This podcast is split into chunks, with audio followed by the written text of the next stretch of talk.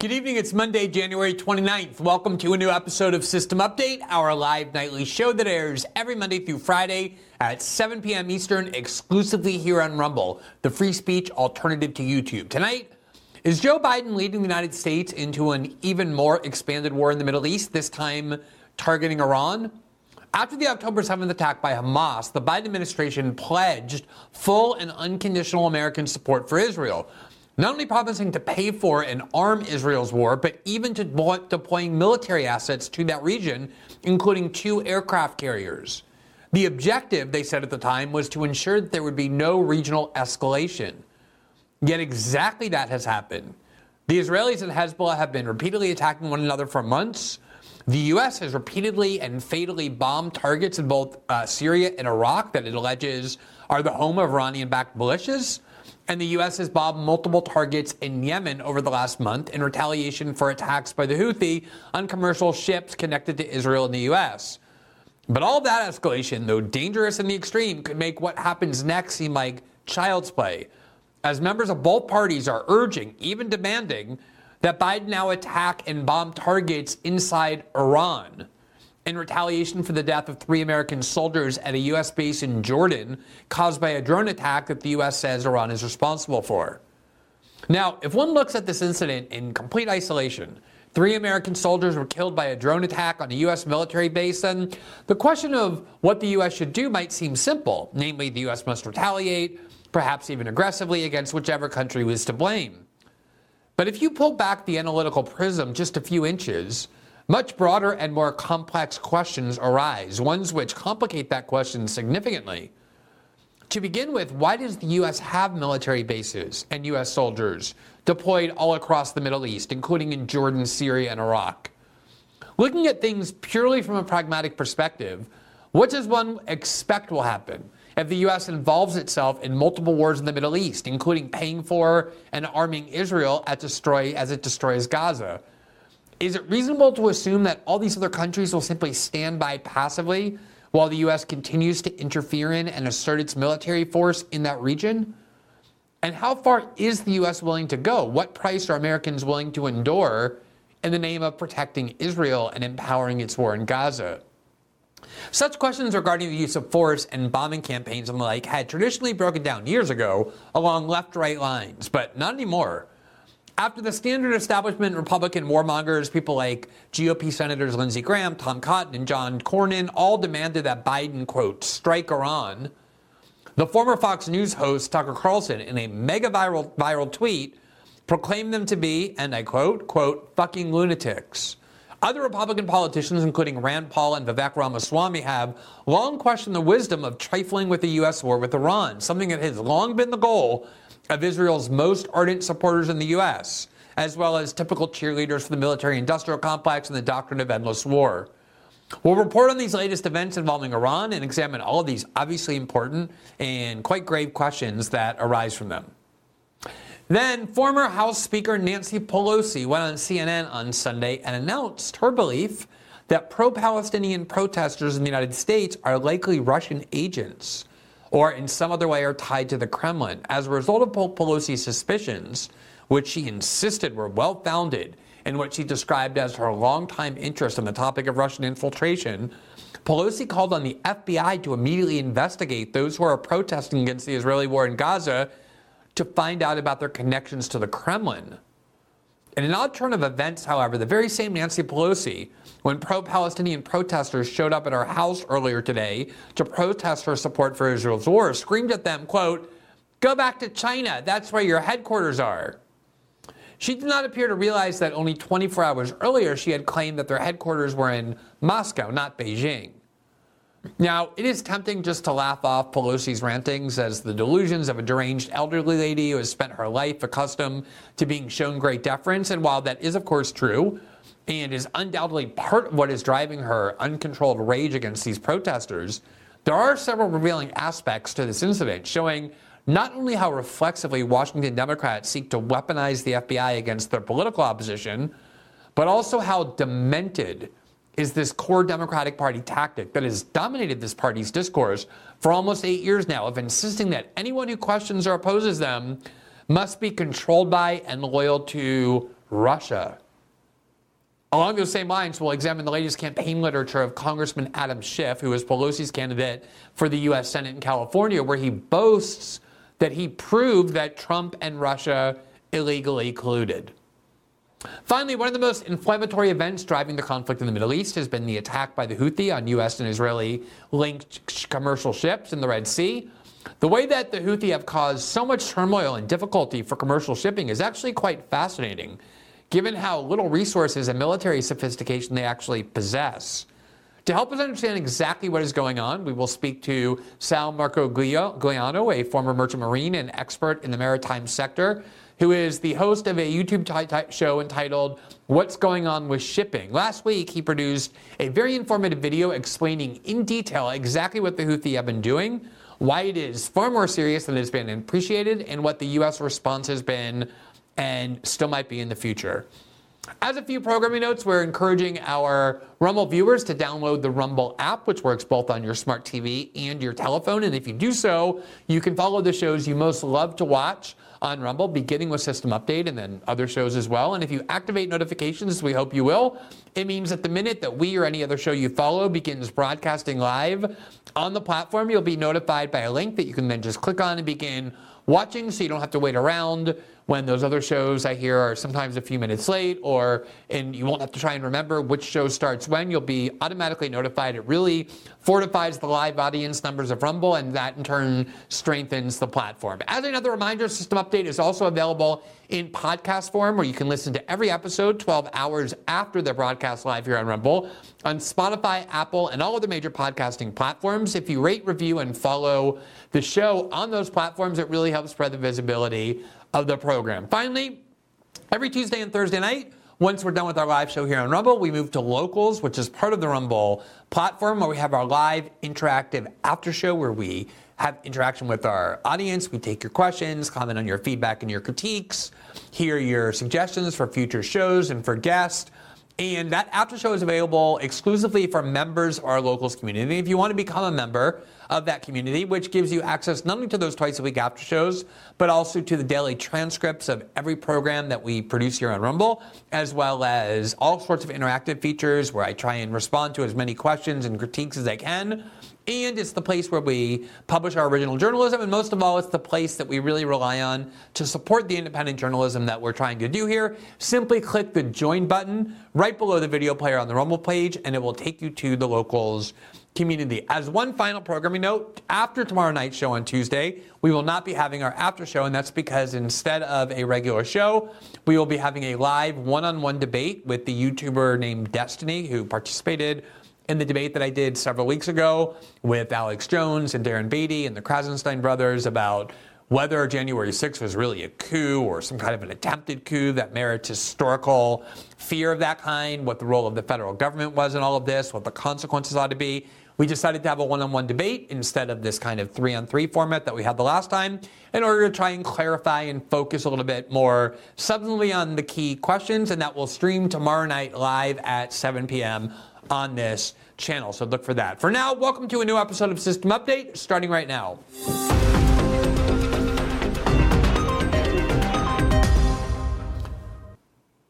If neocons in the United States have had any one overarching dream for at least two decades, it is that the United States goes to war with Iran. It has been so clear, often explicitly, that what they want more than anything is for the United States to go and confront the country that just so happens to be the arch rival, the main threat to the country of Israel, and have the United States go and have a war with Israel's principal adversary. There have been all kinds of ways that that has been averted, often narrowly. In 2005, there was a notorious quote while the United States was still engaged in that war in Iraq that we were told it would take weeks for the U.S. to win, and instead we got dragged into a conundrum there that lasted for years. And even though that was happening, even though Americans were dying by the thousands in Iraq, to say nothing of the number of innocent Iraqi civilians who were killed, there were neocons saying things to the press like, real men go to Tehran, meaning it's not enough that we overturned the government of Iraq and removed Saddam Hussein by force real men understand that we now need to go do that in Iran as well. They've been thirsting for and craving this war with Iran for decades, they've been concocting all sorts of reasons why the United States needs to go and bomb Iran. And as it turns out, they've been doing it since the beginning of the October 7th attack on Israel when people like Nikki Haley and Lindsey Graham came out and didn't just say we should arm and fund and finance Israel's war as we've been doing, but Nikki Haley, Lindsey Graham, and that whole crowd began saying before anything even happened after the October 7th attack, we need to go and strike Iran and strike them hard. And it now appears that the precipitating event that might cause that to happen is finally here, namely that there was a drone attack on a United States base in Jordan that the United States blames on or attributes to Iran and Iran backed militias, and it ended up killing three American soldiers. There have been lots of these attacks over the past three months that the United States has been also engaged in. The United States has been bombing what they claim are Iran linked military bases in Syria and Iraq and killing the people who are there. And Iran or Iranian backed militia, according to the United States, has been launching attacks on U.S. bases in Syria and Iraq and Jordan. It seemed like it was only a matter of time before it actually did real damage. It has wounded American soldiers on several occasions, but it hadn't killed any until now. Now, I don't even think most Americans realize that the United States has bases in Jordan, let alone in Syria and Iraq. Why do we still have a military base in Iraq when that country has made clear they want us to leave? Why do we have a series of military installations in Syria, a country with whom we were never officially at war, even though the government of Syria obviously does not want the United States military present in its country? Why do we have military bases in Jordan and all throughout the region where we're risking American lives in the form of our soldiers who are not very well protected in a region where we are now involved in a very serious war that is extremely polarizing and inflaming in that region? Obviously, it's predictable that the anger in that region, not just toward Israel, but to its main patron, the United States, will put those troops in harm's way, has a very high likelihood of provoking attacks by people in that region angry at the United States for funding and providing the arms for Israel's war. And that is exactly what has been happening. You cannot go around the world financing other countries' wars and putting your troops all throughout the region and expect that at various points you won't be attacked. That's not a realistic way of thinking about the world. And now that there's this attack on that killed three American soldiers, a lot of people in Washington finally see this as not just the opportunity, but the necessity for Joe Biden to go and bomb targets inside Iran, which is so dangerous for so many reasons. Iran is three times the size of Iraq. They have much more sophisticated military capabilities. They have their tentacles in multiple countries throughout the region and can do a great deal of damage. Here's the New York Times article, which always gives the kind of dynamic in Washington, which I think is important to understand. From today, there you see the headline Biden's options range from unsatisfying to risky after American deaths. Quote President Biden is balancing political pressures, military calculations, and regional fragility after a drone strike killed three service members. Mr. Biden couldn't order strikes on the proxy forces, a major escalation of the whack a mole attacks it has conducted in recent weeks in Syria, Iraq, and Yemen.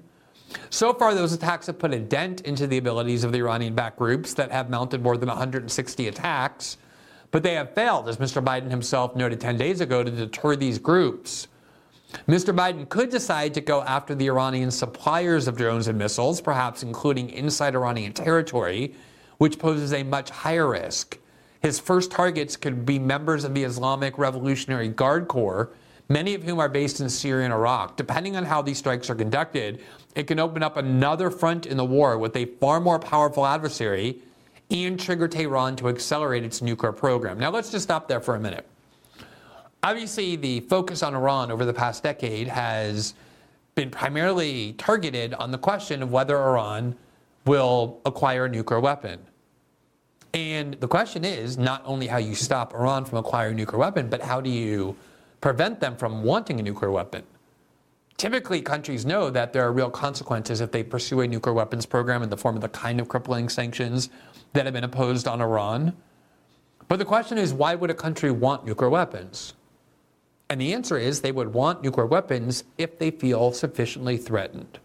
Threatened by other countries around the world that have nuclear weapons and who can therefore attack Iran without much fear unless and until Iran has nuclear weapons. And with so many threats issuing from Washington and Tel Aviv to attack Iran, obviously Iran has a great deal of incentive to acquire nuclear weapons. One of the things you can look at throughout the world is that countries who have nuclear, who have nuclear weapons are respected and not trifled with.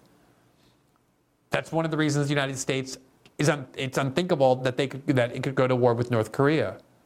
That's one of the reasons why both Pakistan and India have to respect one another so much, even though they have long standing and deep seated animosities toward one another. We have more or less created the framework where countries know that if you have nuclear weapons, you are invulnerable to attack.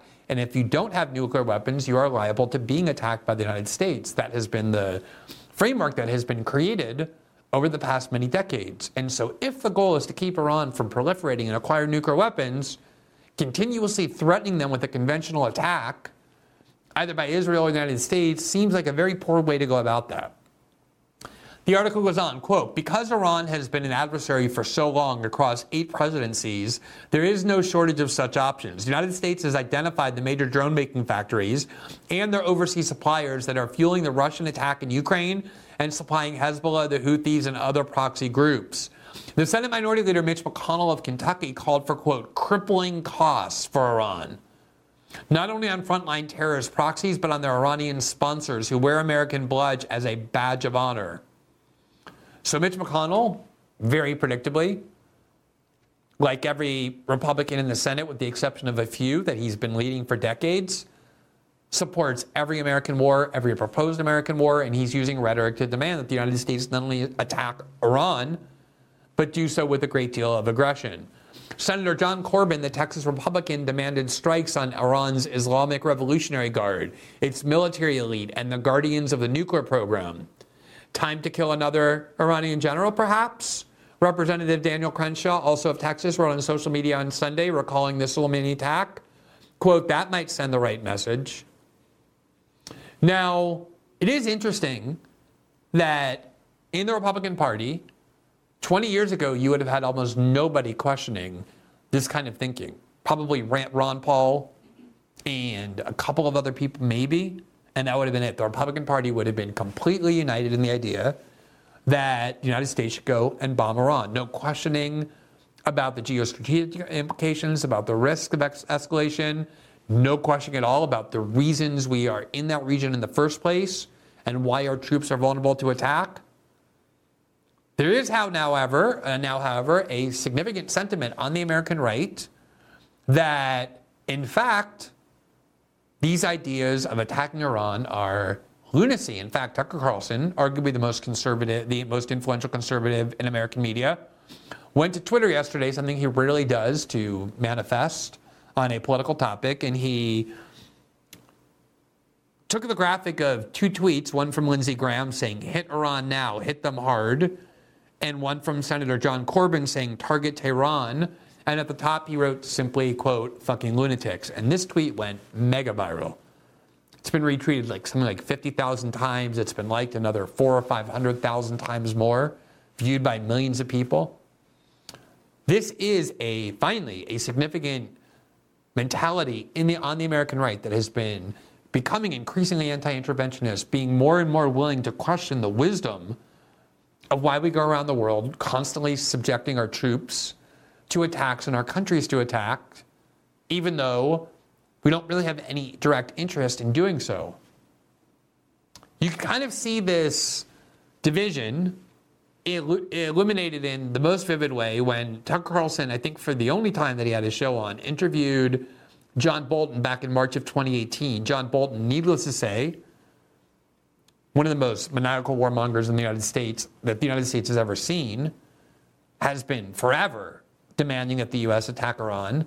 But in particular, in 2018, he was doing so because of some sort of scuffle between the United States and Iran. And his solution was let's go to war and bomb Iran. And Tucker Carlson was vehemently scornful of that mentality. And I think they had a discussion that illustrates this division, this very real split in the Republican Party and the American right on the question of whether or not the United States should be using military force in the region.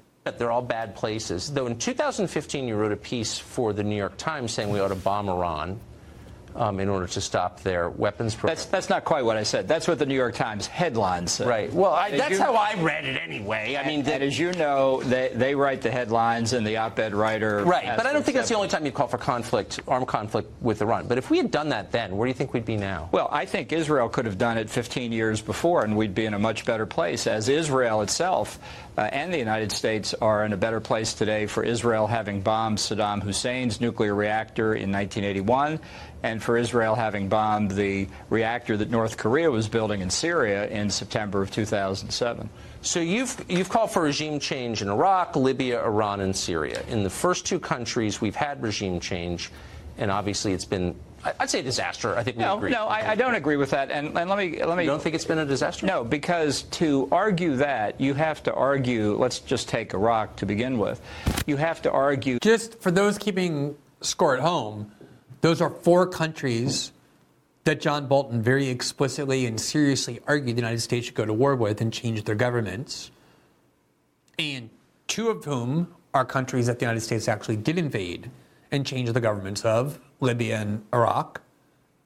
The Obama administration spent a billion dollars a year in a covert CIA war in Syria to try and remove Bashar al Assad. It did not succeed, but it destroyed that country. And then the fourth country is Iran, the country that neocons and warmongers have been long thirsting to invade. And despite seeing what we did to Iraq and Libya, leaving both countries in ruins, killing enormous numbers of people, John Bolton, who needless to say never served in the military, his family does not fight in any of these wars that he constantly urges, looks with a straight face and says, No, I don't actually think it was a mistake at all to invade Iraq and Libya. I think that worked out really well.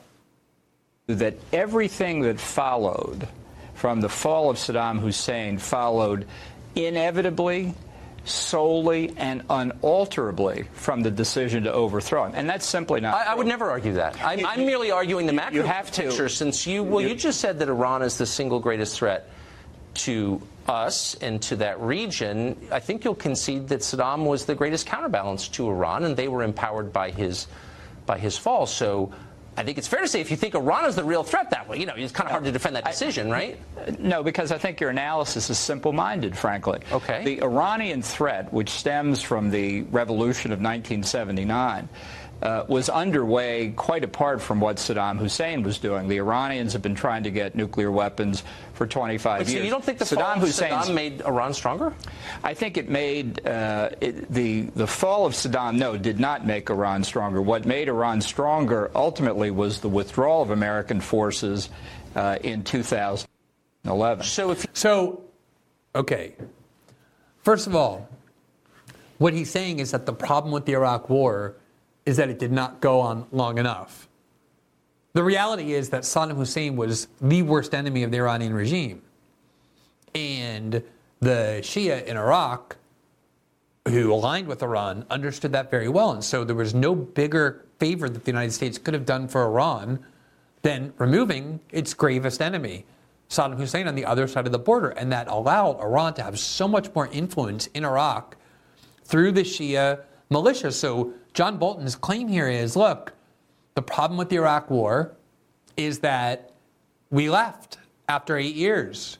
And had somehow we just stayed there, somehow it would have made Iran weaker. Now, of course, the real dream that he had, and there are amazing documents that I've actually reported on, including one where former General Wesley Clark said he had been in the Pentagon in 2006, and there were documents coming out of the Pentagon from Don Rumsfeld's Pentagon that was filled with neocons like uh, Douglas Feith and all those people from the Bush era, where they laid out a series of nine or ten countries, Paul Wolfowitz, in the Middle East that they wanted the United States to go in, conduct regime change in. And it turned out to be pretty much every country that the United States has gone to war with. This was all part of the neocon vision. You can go back to the late 1990s when Bill Kristol and Victoria Nuland's husband, Robert Kagan, were creating these grand visions of the uh, New America Century Project that were the neocon framework. We did an entire show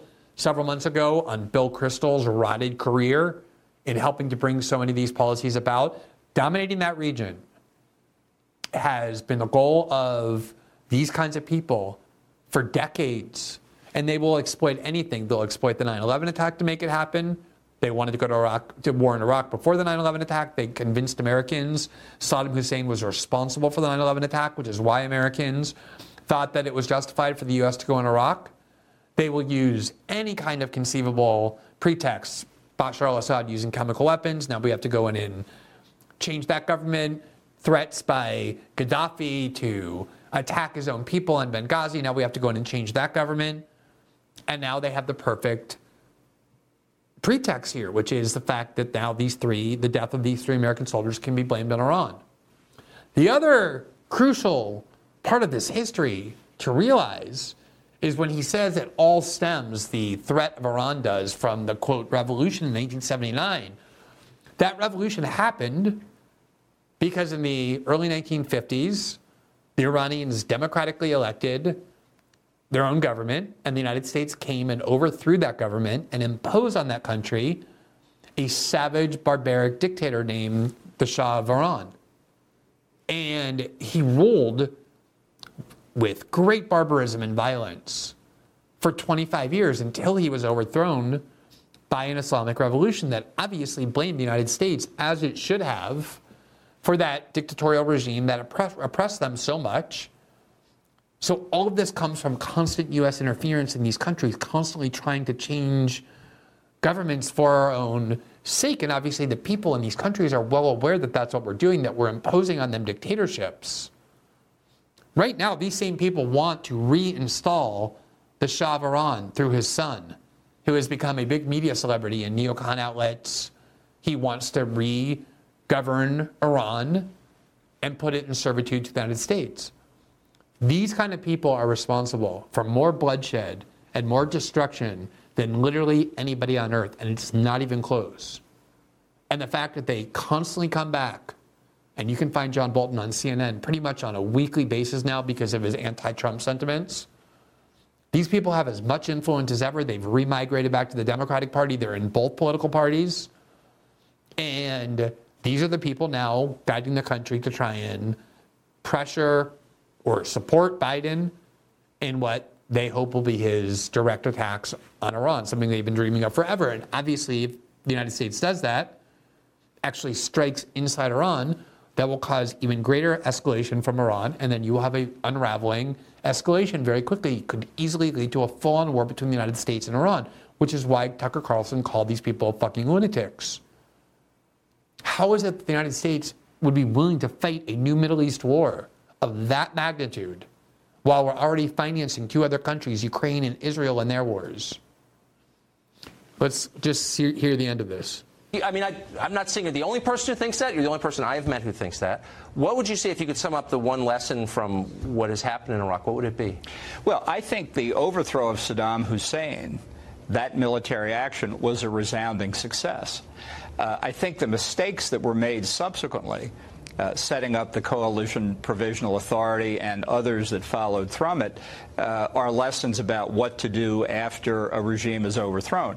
But I'd also point out, because of President Bush's surge policy, uh, when his administration ended, uh, stability had returned to Iraq. It was not a place you'd go for vacation. Right. Uh, but he turned it over to Barack Obama, and it fell apart subsequently. And the point I think you need to understand yeah is that life is complicated in the Middle East. And when you say, well, the overthrow of Saddam Hussein was a mistake, well, is simplistic. I, I would argue that I'm the one who understands how complicated it is, but just my view. It's, it's your long experience in foreign policy. Better record than yours, I would say. But thank you, Ambassador. Good to see sure. you. I mean, there it is. If you like the Iraq War, by all means, cheer Joe Biden or pressure Joe Biden or demand Joe Biden. You have Republican politicians saying, if he doesn't attack Iran directly, he will be a coward. These people believe that somehow moral courage is required or physical courage is required to send other people to fight wars. It does not take any courage uh, of any kind to send other people to go fight wars. It takes courage to fight in a war, to actually put your life at risk. But people like Lindsey Graham and John Bolton will never do that. Lindsey Graham was technically in the military. He was a lawyer in the military. He never got anywhere near combat and never would. But John Bolton hasn't even served in the military. None of these people who are this obsessed with casually cheering war, very few of them have because those people actually understand the realities of war and what it means and what it's like.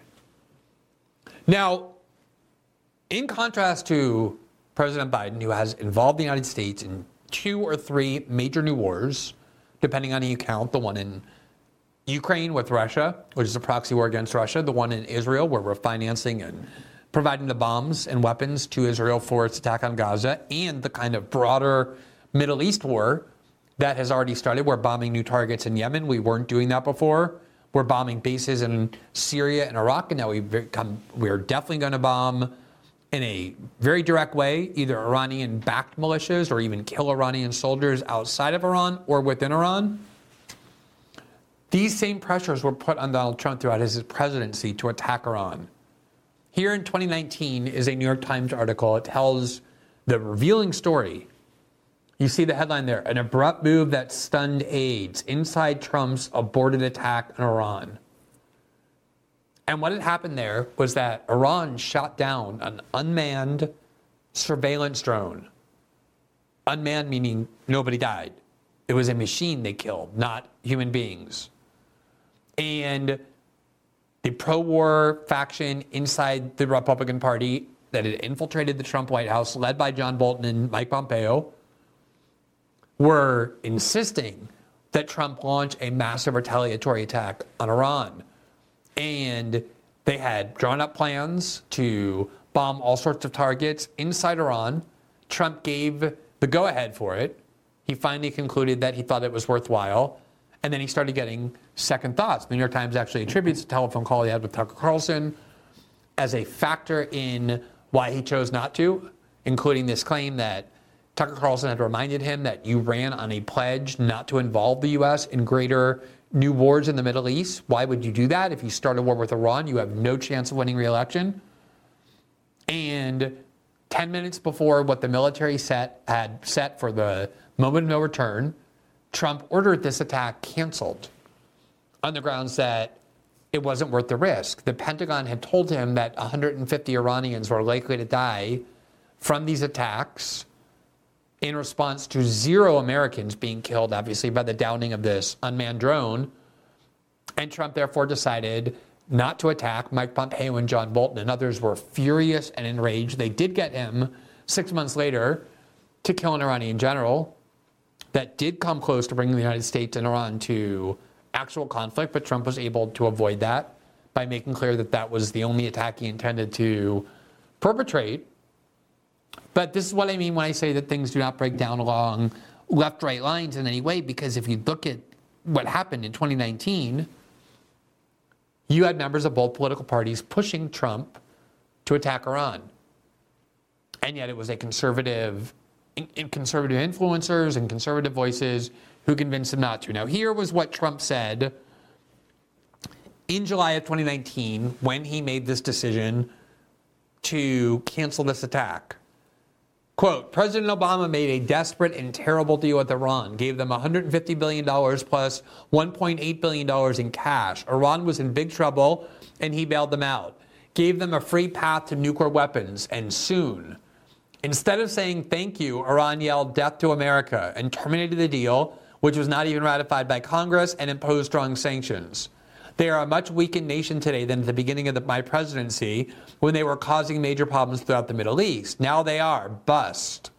Now that's Trump trying to show that even though he canceled this attack, he's strong in Iran, whereas Obama is weak. And this is how Trump typically depicts his avoidance of war by saying, I'm so tough and I'm so strong that I cause peace through strength, that people know that they cannot mess with the United States when I'm in office. And that's why these wars don't break out. Now, I think it's in part as well because Trump actually came into office believing that a major part of his legacy would be shaped by whether he succeeded in fighting the bipartisan war machine in Washington that constantly succeeds in getting presidents to start new wars. That's what feeds the Washington military industrial complex. Without wars, their power and their money dry up.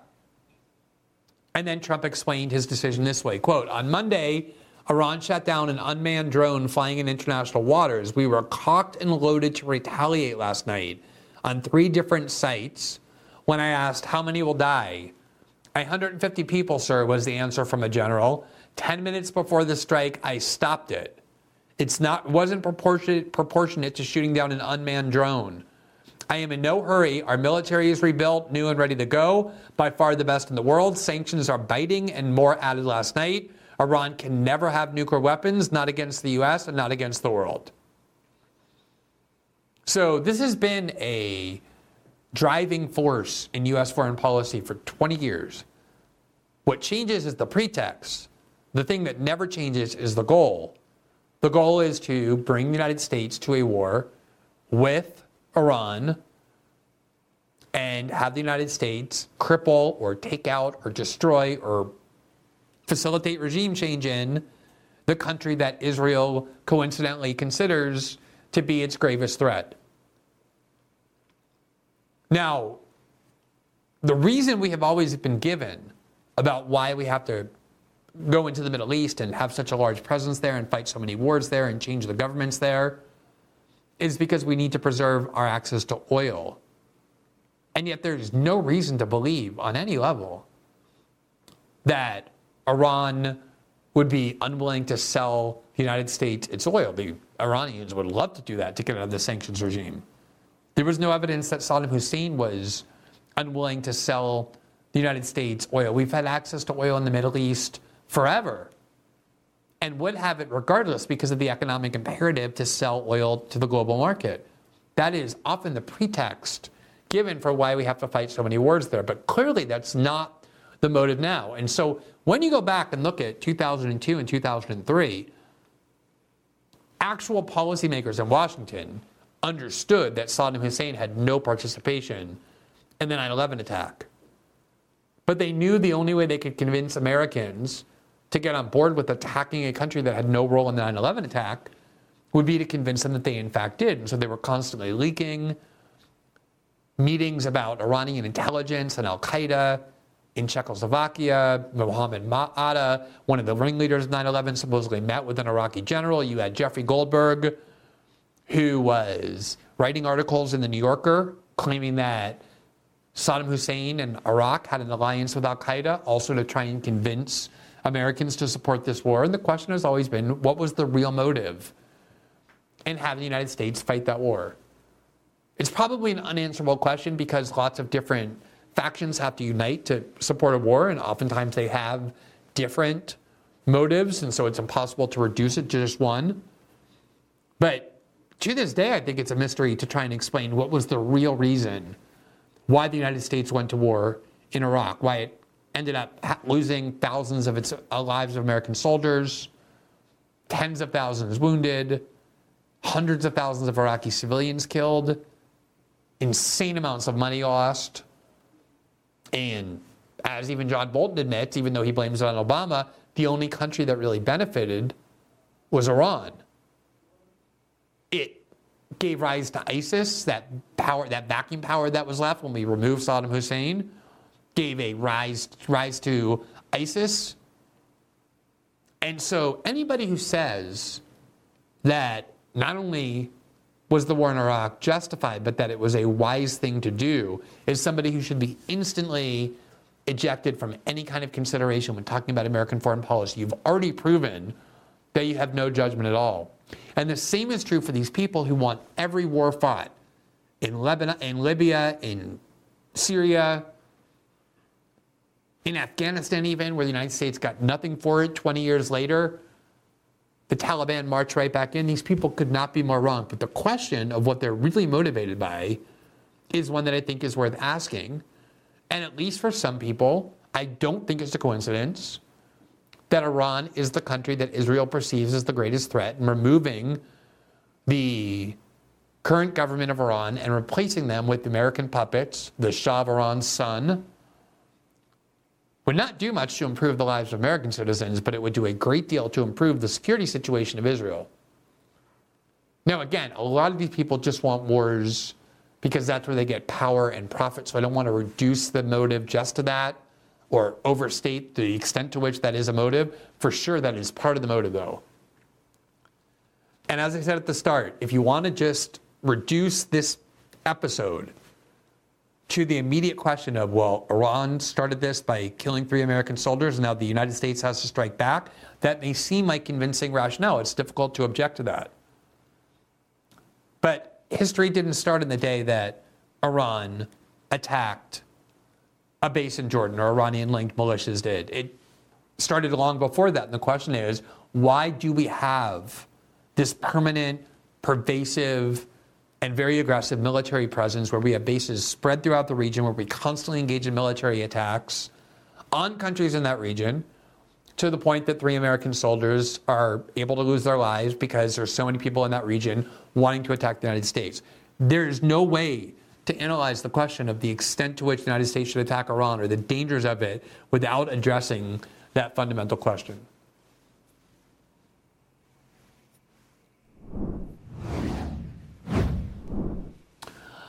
All right, Nancy Pelosi made an appearance on CNN on Sunday, yesterday, with Dana Bash.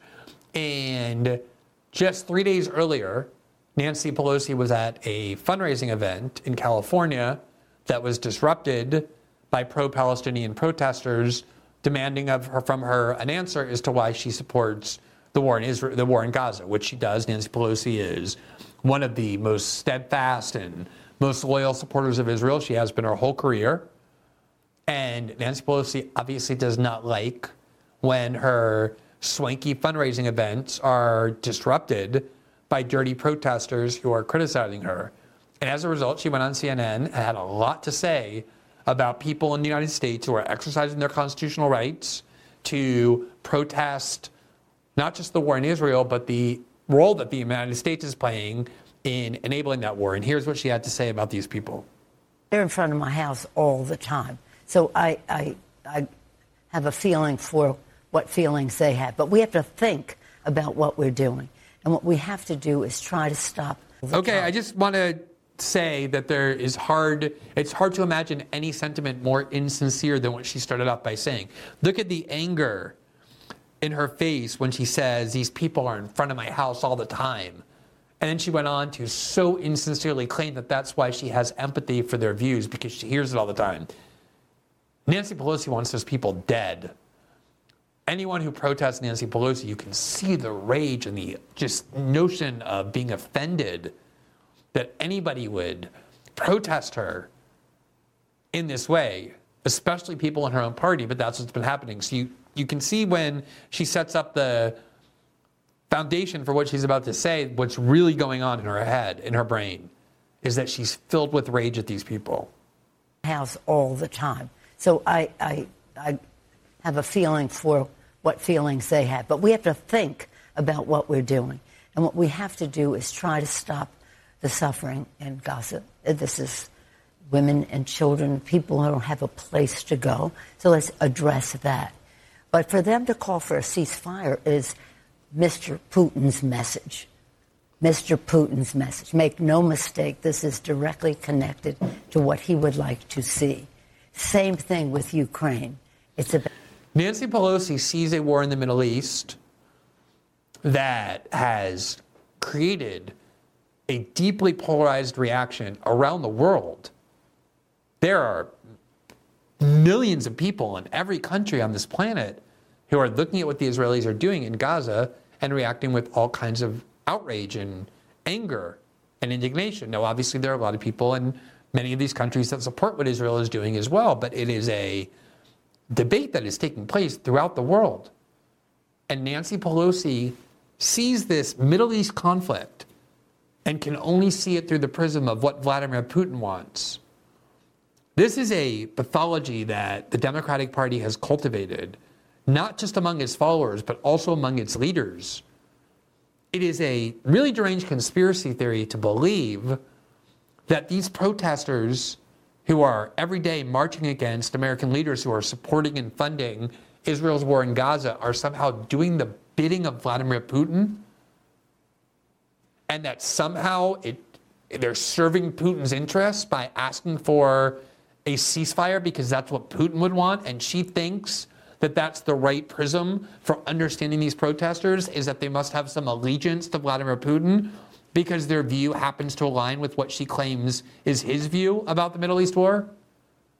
That kind of leap, the logical stretching that requires, is just demented. But it has become completely normalized in Democratic Party discourse. This is what they've been saying for eight years about basically everything. Anybody who criticizes Democrats automatically is either a Russian agent or unwittingly doing the bidding of Putin. And you can see how insane it is when it's stripped out of any context that's actually directly related to Putin.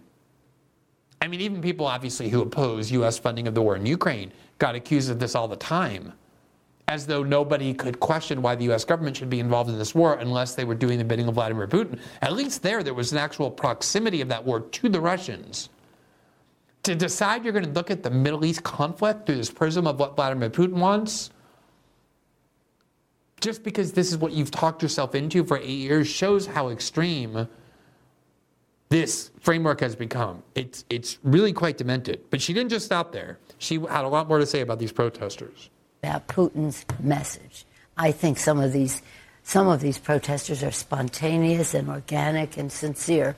Some I think are connected uh, to Russia, and I say that having looked at this for a long time now. As you, you know, think some of these protests are Russian plants? I say they're plants. I think some financing should be investigated, and I want to ask the the uh, uh, FBI to investigate that.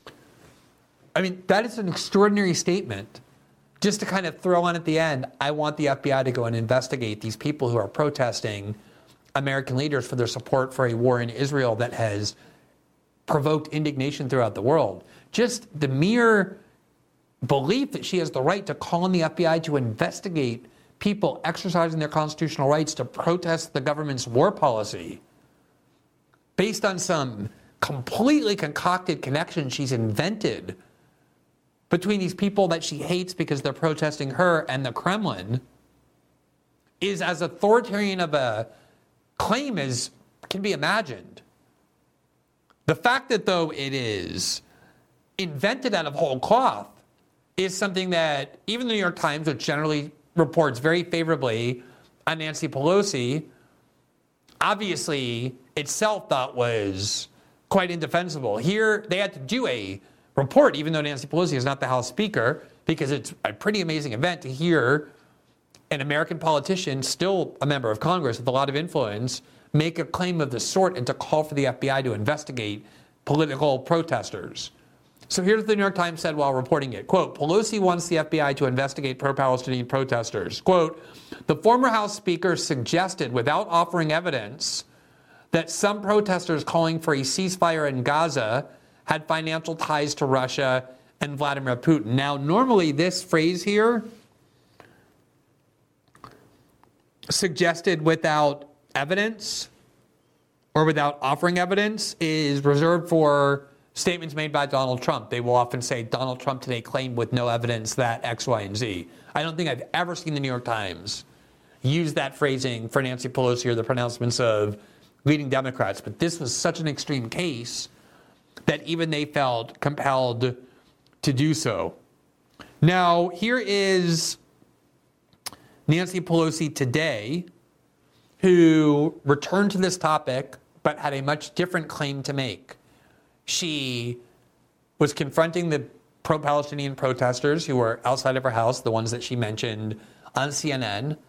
And this time, for some reason, she decided to accuse them of being controlled and financed by China and not by Russia. Watch her screaming at them as her security guard or aide guides her into her armored vehicle.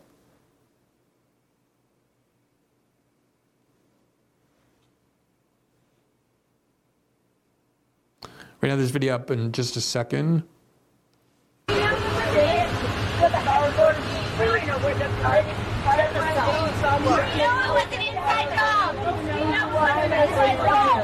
Most of your constituents block beside you. Stop, stop the genocide. Stop the Holocaust. Democrats want the ceasefire. The Democrats want the ceasefire.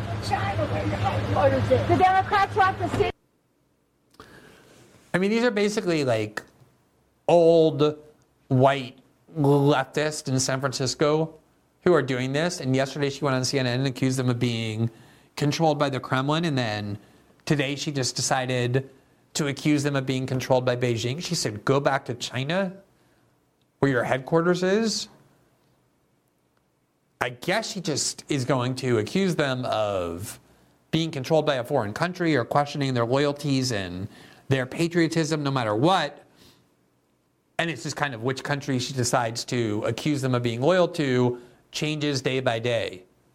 Now, just to underscore how central this belief is in Democratic Party politics that everyone is connected to Russians, everyone's controlled by Russians. The New York Times reporter Ken Vogel noted today that Adam Schiff sent out a fundraising letter, and as Vogel put it, the fundraising letter says, quote, he proved that Trump's campaign colluded with Russia. Now, and by the way, this whole uh, this email begins by saying, "I've been called Shifty Schiff, pencil neck, a scum socialist, and a whole lot worse." And then he was referring to how the Republican Senate candidate Steve Garvey had called Adam Schiff a liar for saying that he had smoking gun evidence that the Russians and Trump colluded to interfere in the 2016 election. And he then goes on to say that actually during his time as chairman of the House Intelligence Committee, he was able to prove exactly that connection, even though the special counsel that he references here, Robert Mueller, closed his investigation after 18 months without ever charging anyone with that core conspiracy, criminal collusion or conspiracy with the Russian government to interfere in the 2016 election. They charged people for alleged crimes during the investigation. They convicted Trump's campaign manager, Paul Manafort, on various unrelated tax issues and financial issues involving his lobbying efforts. But on the core question of whether the Trump campaign criminally colluded with the Russians, not only did Adam Schiff charge zero Americans with that crime, but he also explicitly stated in his report when he submitted his report at the close of the investigation, we could not find evidence that established this conspiracy. That was the framing, the words that he used. And yet, in Democratic Party politics, in the mind of Adam Schiff, the Trump Russia collusion conspiracy theory wasn't debunked, it was actually something that was proven to the point where Adam Schiff can boast about how he was the one who actually proved it.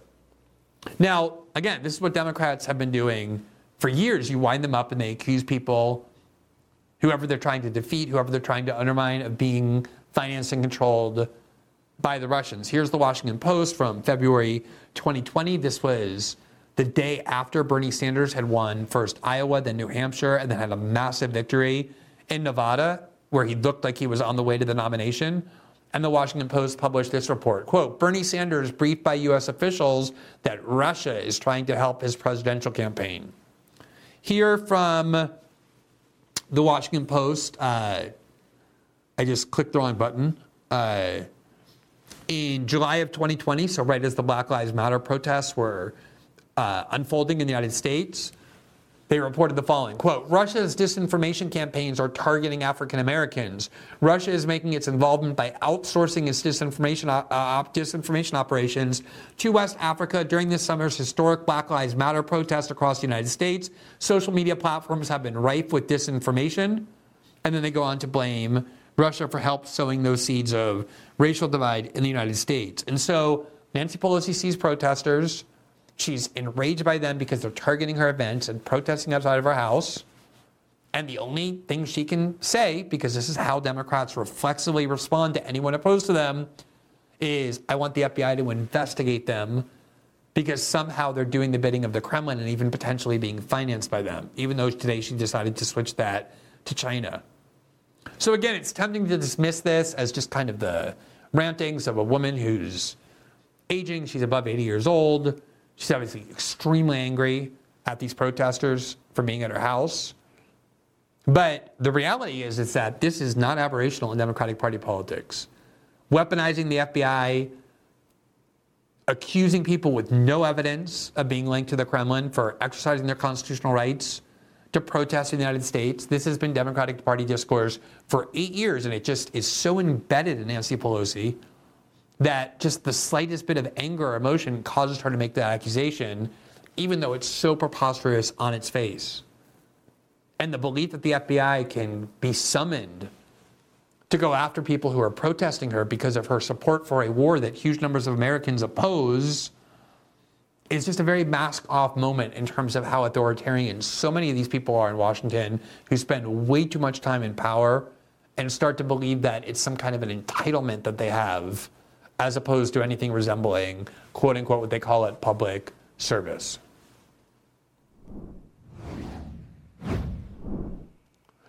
Okay, we are delighted to welcome to our show to help us understand a lot of what has been happening in Yemen.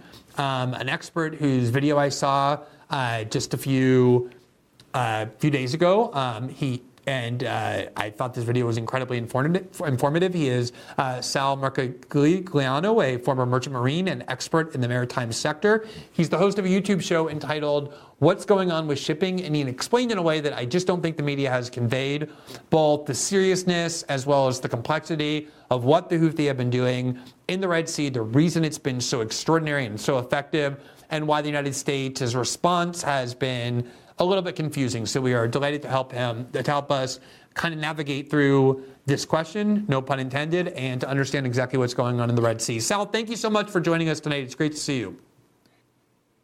Glenn, thank you so much for having me. I appreciate it. Absolutely. So, one of the things that I thought was really informative in that one video I watched, and I watched several others as well, and they're just, you know, they're, they're very clearly explained videos of something that we don't often uh, understand much about, which is shipping lanes and commercial shipping and maritime attacks and the like, is you were, I think, arguing quite persuasively that what the Houthi is doing in the Red Sea is really quite extraordinary. The impact that they have had, the amount of costs that they've imposed, is something that really would be difficult to have predicted and hasn't really been seen for many years. Why do you see these attacks as so significant?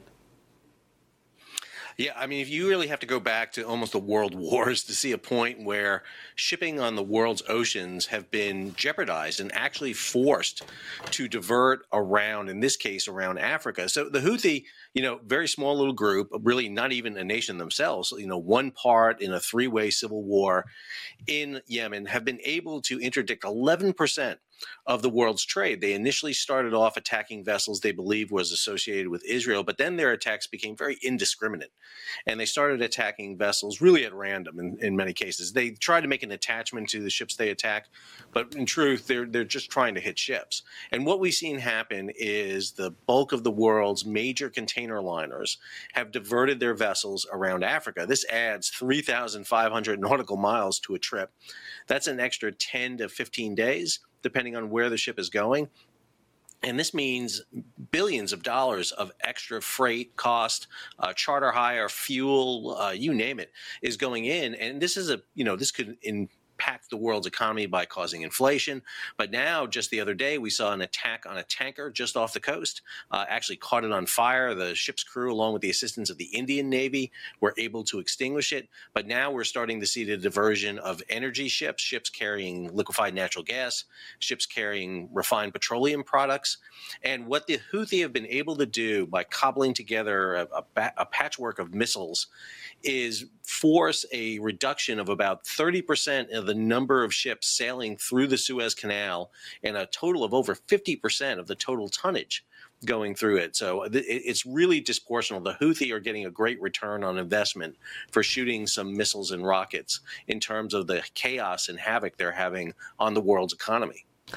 Yeah, and I think one of the things that makes this so confounding is the United States state spends $850 billion a year on its military, close to a trillion dollars, three times more than the next uh, highest spender, which is China. All these statistics you can do more than the next 12 countries combined. And yet we watch in Ukraine as neither the United States nor its NATO allies can provide the Ukrainians with enough artillery to keep up with the Russians. I think a lot of people were confused by how it could be that we spend so much on our military and yet we can't even have enough artillery. And there, there the answer was, well, we really weren't preparing for that kind of a grinding ground war. Why is it that the U.S. Navy along with other countries, European countries, and, and other countries in the region that are now responding to these Houthi attacks, don't have the military capability to ensure safe passage for these commercial ships. Well, the U.S. Navy has stationed a series of destroyers supplemented by the Royal Navy in the position around Yemen. The problem is that it's almost impossible to be 100% and catch every missile that the Houthi are flying, even after, first of all, it took the U.S. a long time to get this kind of ramped up. The very first attack took place in the middle of November when Houthi forces helicoptered onto the deck of a ship called the Galaxy Leader and hijacked that vessel sailed it into Yemen waters, and they're still holding the ship and crew hostage. But it was almost two months before the U.S. decided to initiate operations. And that is a slow ramp up. And what we saw happen is the Houthi got emboldened. They started attacking more vessels. Now we're in a situation where the U.S. Navy, along with the Royal Navy, have stationed their vessels along the perimeter of Yemen. But the problem is they're still able to get missiles past them. It's not a 100% shield. And what is really driving this diversion is the Houthi found a very vulnerable spot to hit the world economy because to sail through this region now with that risk involves what's called war risk insurance. This is the added insurance you pay above and beyond what is normal insurance. It's like having flood insurance on a house. If you don't have it, you're not covered. Well, that war risk insurance, because of the nature of attacks, has become extremely expensive. And it's now more economical for the shipping firms to take the longer route. And that's had the intended consequence of causing a lot of pain in economies around the world. And the Houthi, who are in line with Yemen, uh, excuse me, the Houthi are in line with uh, the Palestinians in Gaza and Hamas, see this as their only way to really reach out and influence policy. Well, I guess that is a question I have, and maybe this is a little bit beyond the kind of strictly maritime expertise and kind of gets into the geopolitics of the region, but I think they ultimately are inextricably linked. This is not something the Houthi were doing prior to October 7th. It's something that started once the Israeli attack on Gaza began in earnest, and they said they were targeting both the U.S. and Israelis principally, even though you're right that it has reached out to almost indiscriminately to other countries. But they say they were doing it, at least in large part, as retaliation against the U.S. backed Israel war in Gaza. Do you think it's fair to view this as a cost that the United States is paying for its decision to support the Israeli war with both money and weapons? I, think, well, I, I, think the Houthi actually had been doing this beforehand, but had been very isolated at times. We've seen attacks by the Houthi on shipping back in 2016 and 2017. We saw attack on UAE vessel. We saw an attack on a Saudi frigate, uh, and we actually saw some attacks on U.S. destroyers.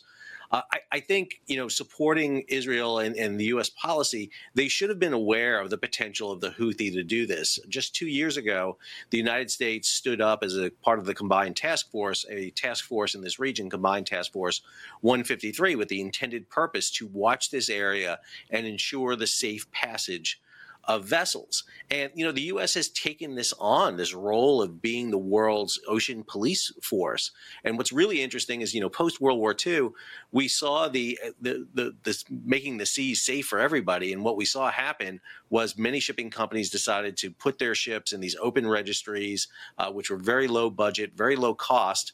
And really the defense came on the United States. So the U.S. finds itself in this position of lots of times of having to defend the world's oceans. And in many ways, if you're going to support Israel, then you're going to see that happen. And a lot of trade goes through this region heading up toward Israel. The very first shipping lines we saw that evacuated from this area was Zim, one of the big container lines, but a very strong connection to Israel. And then we saw other attacks. And remember, we've seen Iranian attacks against Israeli owned ship, ships now for years. They've been doing it largely coming out of the Straits of Hormuz, but now through their clients in the Houthi, Iran has control over two major choke points in the world the Straits of Hormuz that goes into the Persian Gulf, and now the Bab el Mandab that connects the Suez Canal to the Indian Ocean.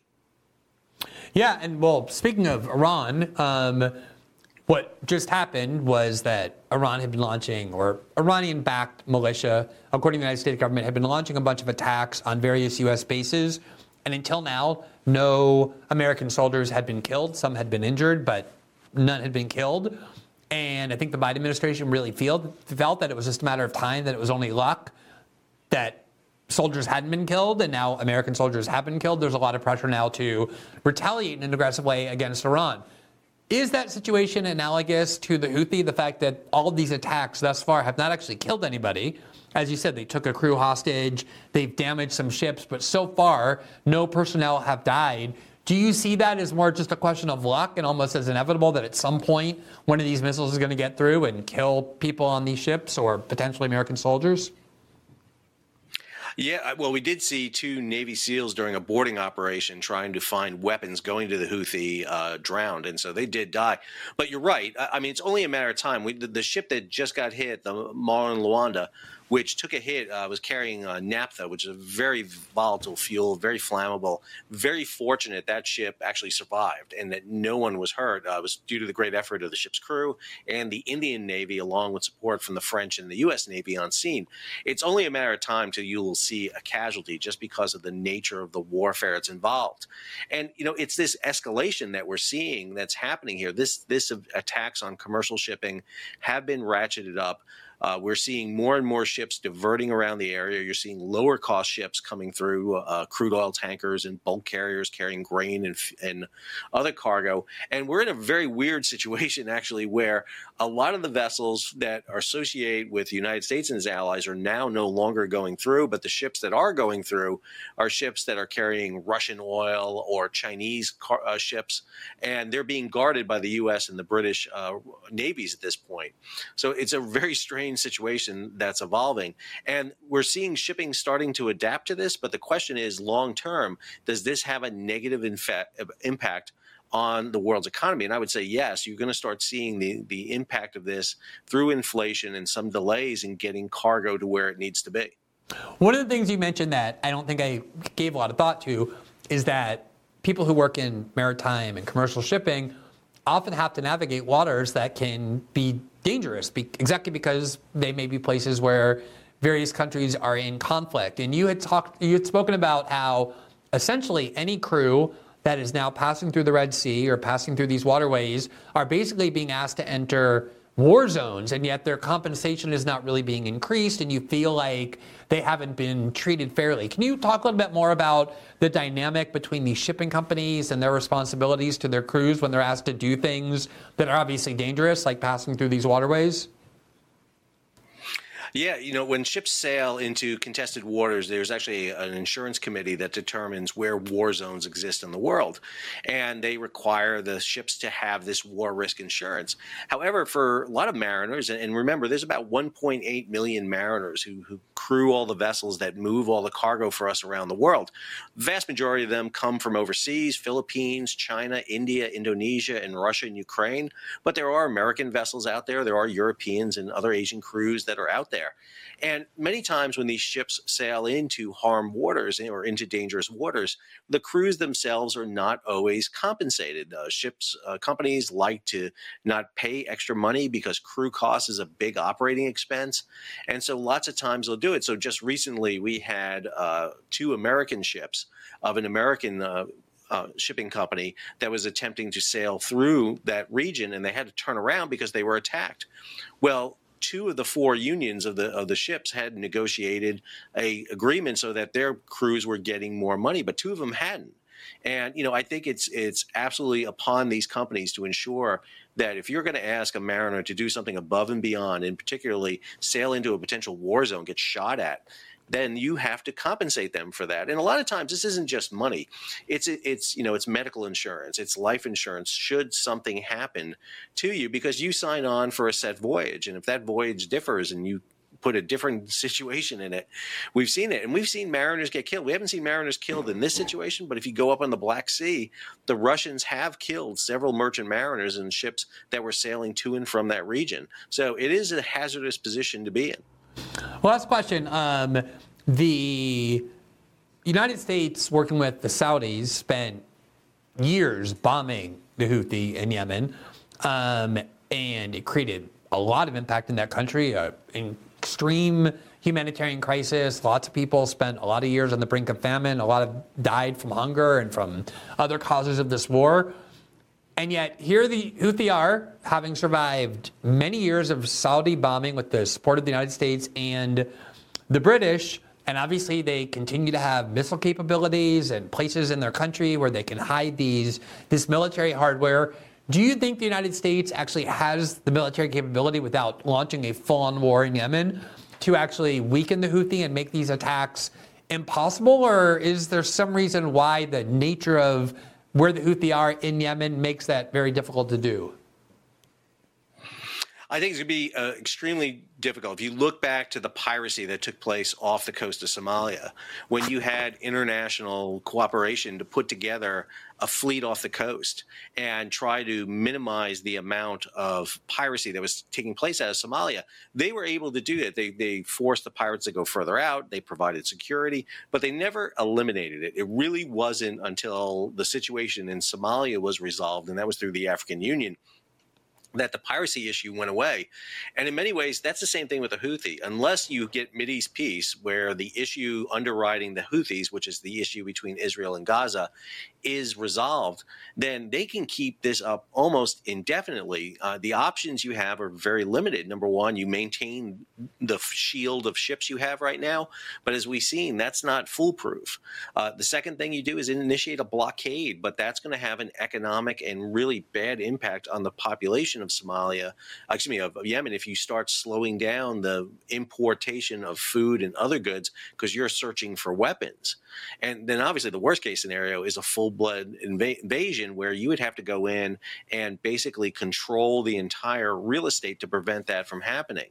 I, I think, again, the, the way these issues are largely solved is more political and diplomatically than through military force. While the military is providing a shield, it's not 100%. And that means as long as missiles are getting through, the insurance to go through this area is going to be very prohibitive for very expensive vessels to go through. When you start talking about these massive container ships, you're talking about ships that are valued at over, you know, several hundred millions of dollars, maybe half a billion dollars. And so the insurance cost becomes really prohibitive. So unless the U.S. can use some leverage against them, and that leverage here isn't going to be against the Houthi, because the Houthi are ideological, you would have to use leverage against the Iranians because the Iranians have levers against them. And I'm not sure the U.S. can do that. I'm not sure the British can do it. The Chinese maybe, but it, it's going to be really hard pressed to fix this because the Houthi are getting a great return on their investment by throwing a few missiles at commercial shipping. Yeah, or the alternative is the U.S. could use leverage against the Israelis to end that war. The U.S. could decide to withdraw its support. This is a cost, clearly, of that war.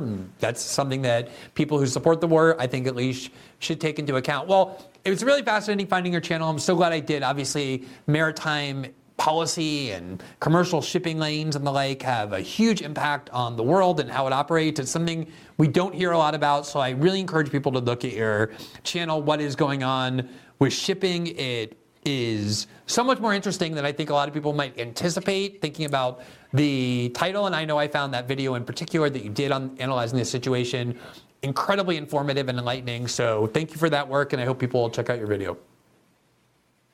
Glenn, thank you so much. And as you said, there's always unintended consequences, and you're seeing that played out right now in global shipping. Thank you. Absolutely. Have a good evening.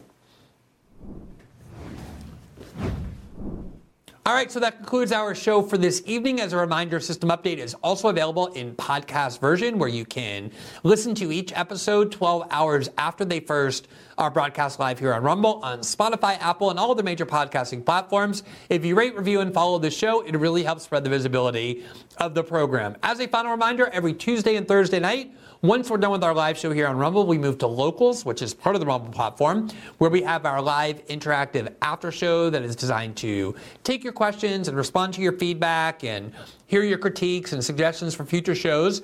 That after show is available exclusively to members of our locals community. So if you want to become a member, which gives you access not only to those twice a week after shows, but also to the daily transcripts of every program that we produce here, to various interactive features where I can answer your questions and critiques, as well as the original journalism that we publish that will be always published there.